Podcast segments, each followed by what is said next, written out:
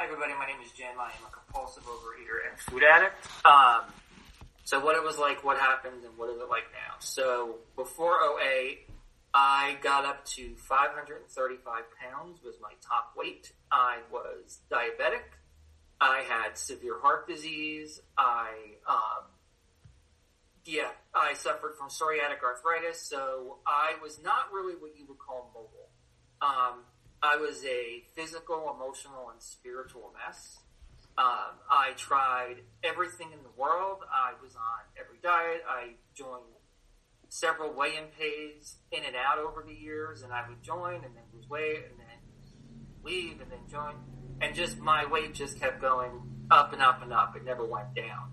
Uh, when I was 25, I did join another program, and um, I got down to the thinnest I'd ever been in my entire life and I thought this was great. This was everything. And then I had a health issue. I was diagnosed with Graves' disease at the time, which is hyperthyroidism. And then I put all my weight back on in three months.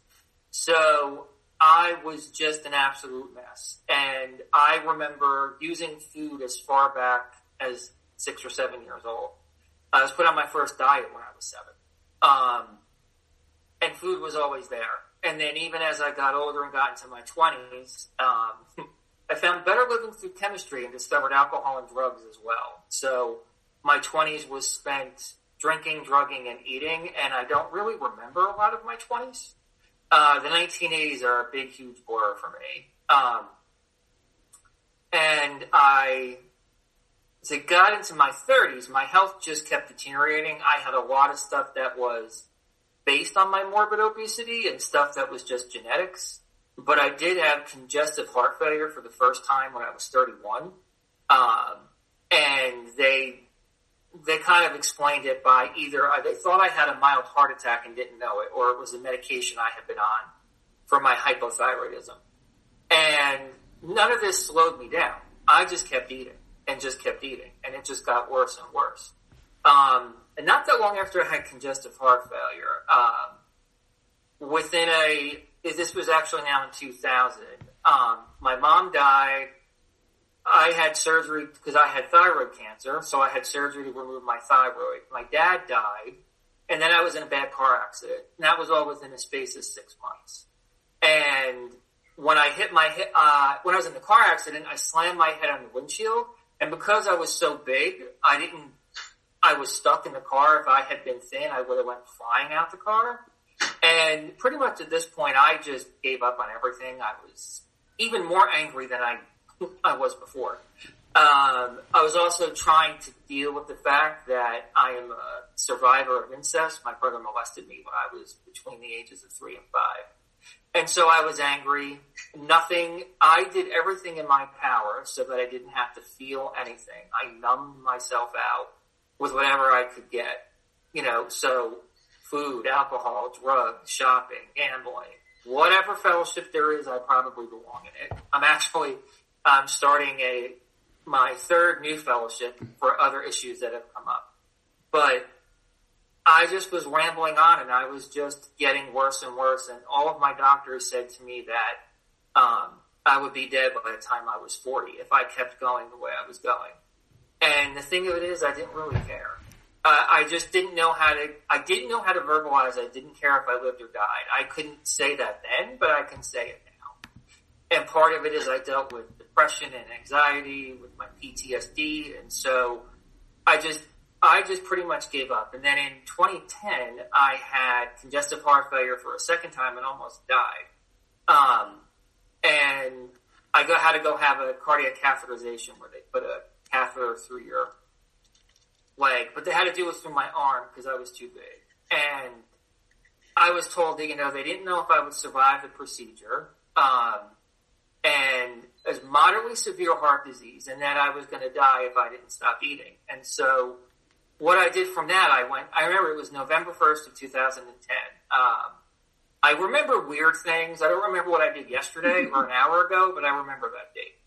Uh, and so I came home and I ordered groceries and everything in my grocery order was some form of sugar in any way, shape, or form. And I went on a binge that lasted until July of 2011. And At the beginning of 2010, I didn't leave my apartment for four months. I stopped talking to people. Uh, it's like the guy in the big book about he locked himself in a barn somewhere. I pretty much did the same thing. Don't really remember what actually forced me out, but I had another medical issue and I went to a doctor and he came in the room and said, well, your whole problem is you need to weigh 190 pounds. And he walked out and he never examined me, never did anything. And so I left there so demoralized and humiliated. Of course, I stopped on the way home at the fast food place and bought all the, all the food that I can get with how much money I had. And then three days later, I finally made a phone call to an outpatient, uh, rehab clinic and I started going there. And part, and the woman that I met there explained to me that I had a disease. Uh, that this this was news to me. I didn't know I had a disease. I just thought I, there was something wrong. Part of being in this rehabilitation center was you had to be in a 12 step fellowship. So I like to say I was shoved through the doors of OA because I did not come in willingly. And I came in and I put down sugar, flour, sugar, flour, wheat, caffeine, artificial sweeteners, deep fried foods, cheeses, and alcohol, and also the tranquilizers that I was taking on a daily basis because I couldn't get through the day without food and tranquilizers. The first six months were hell. I'm not going to sugarcoat it. Eh, sugarcoat. Um, it was hell. I, I just was not pleasant. Um, I tried to do it without a sponsor. Not the way to do program. Uh, I got my first sponsor. I started working through the steps. I lost the weight. I reversed my diabetes.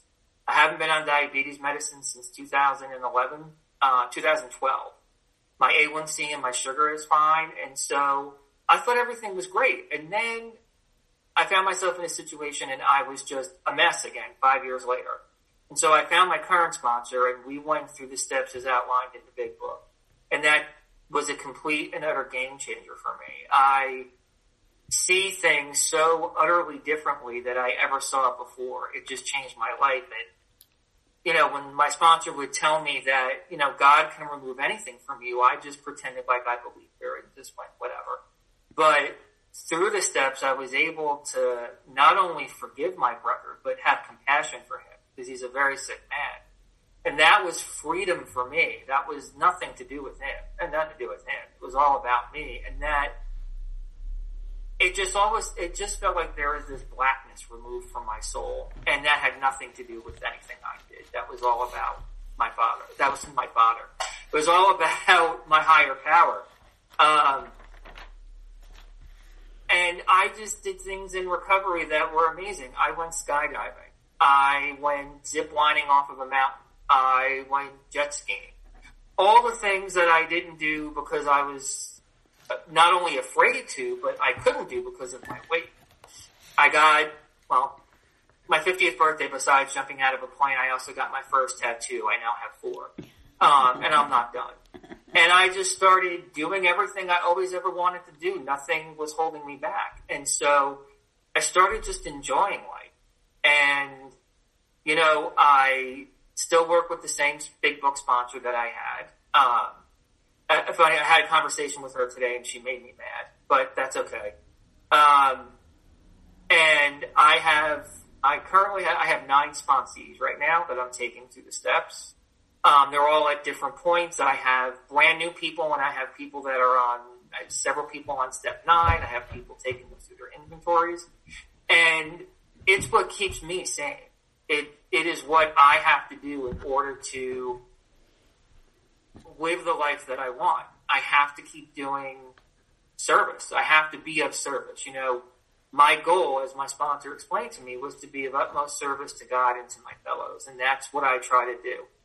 Do I live up to it every day? Probably not. No, most likely I'm asked to do service, and she also says, if you're asked to do service, never say no to service. And it is very rare that I do say no. Um, I usually will say yes, sometimes jumping in saying yes without fully thinking it through. but um, I just do it because that's what that's what I need to do.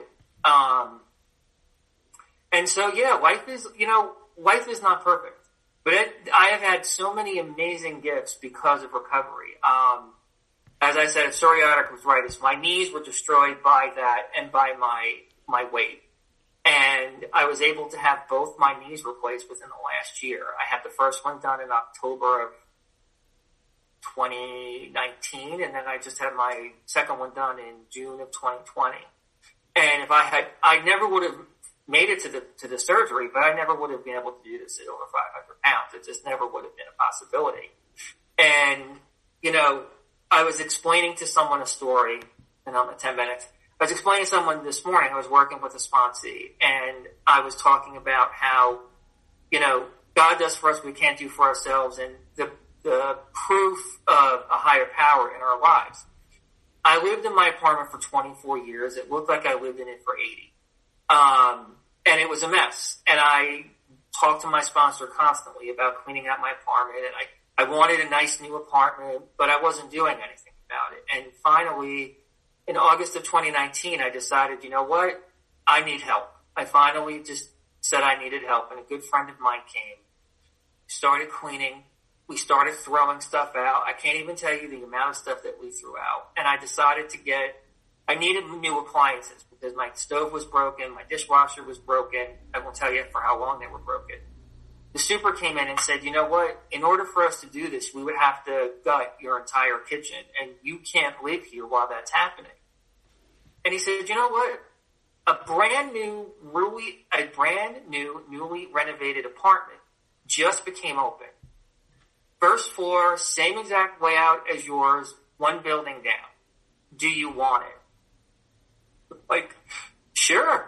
So now I'm in a brand new, it's the same layout. I'm just one building down, but it was brand new. It was brand spanking new. Everything, stainless steel appliances. Um, that was not, that was God. That was me. If I actually did the work and did what I needed to do, things would happen. And I know that it was God that put this in my path because it's too much of a coincidence that an apartment that I needed would just become available pretty much within a day or two of all this happening. And it, all of a sudden, the next thing I knew, I was, within six weeks, I was in, I was in my new place. And within a three week period, I was in my new apartment. I had to buy a new car and I had my left knee replaced. Never would have been able to live through that month without program and without my friends and without everybody that stepped up to help me tremendously through that time. And it's just a gift. And you know what? I, I deal with chronic pain. I, you know, my job is annoying. Um, but you know what? It's still good. Life is good. It's a beautiful sunny day here in New Jersey, which we don't get a lot of that lately. And so, yeah, my life is pretty good. And I just continue with, um, looking at what I have and not what I don't have. And I have so many things and have been given so many things within program that it's really hard to even list all of them within a 15 minute share. And so I, um, yeah, I, I always just, you know, when I, I always say that if I can do this, I think anybody can because I was a pretty, I, I really thought I was a lost cause, just along with everybody else who thought I was a lost cause. But I don't really think anybody is. I really think that it's possible for anybody. You know, it's a lot of hard work. It's not fun. And it, as a matter of fact, sometimes it's downright painful, but there is something beyond the pain. There is. You know, if I wanted to feel the joy in life, I had to feel, I had to feel the pain as well. It's a, it, it, you don't get one without the other. It's not, you know, you, you just can't do that. So according to my timer, I'm like at 14 minutes. So I think I am just going to end there and turn the meeting back over to everyone else. Thanks for letting me share.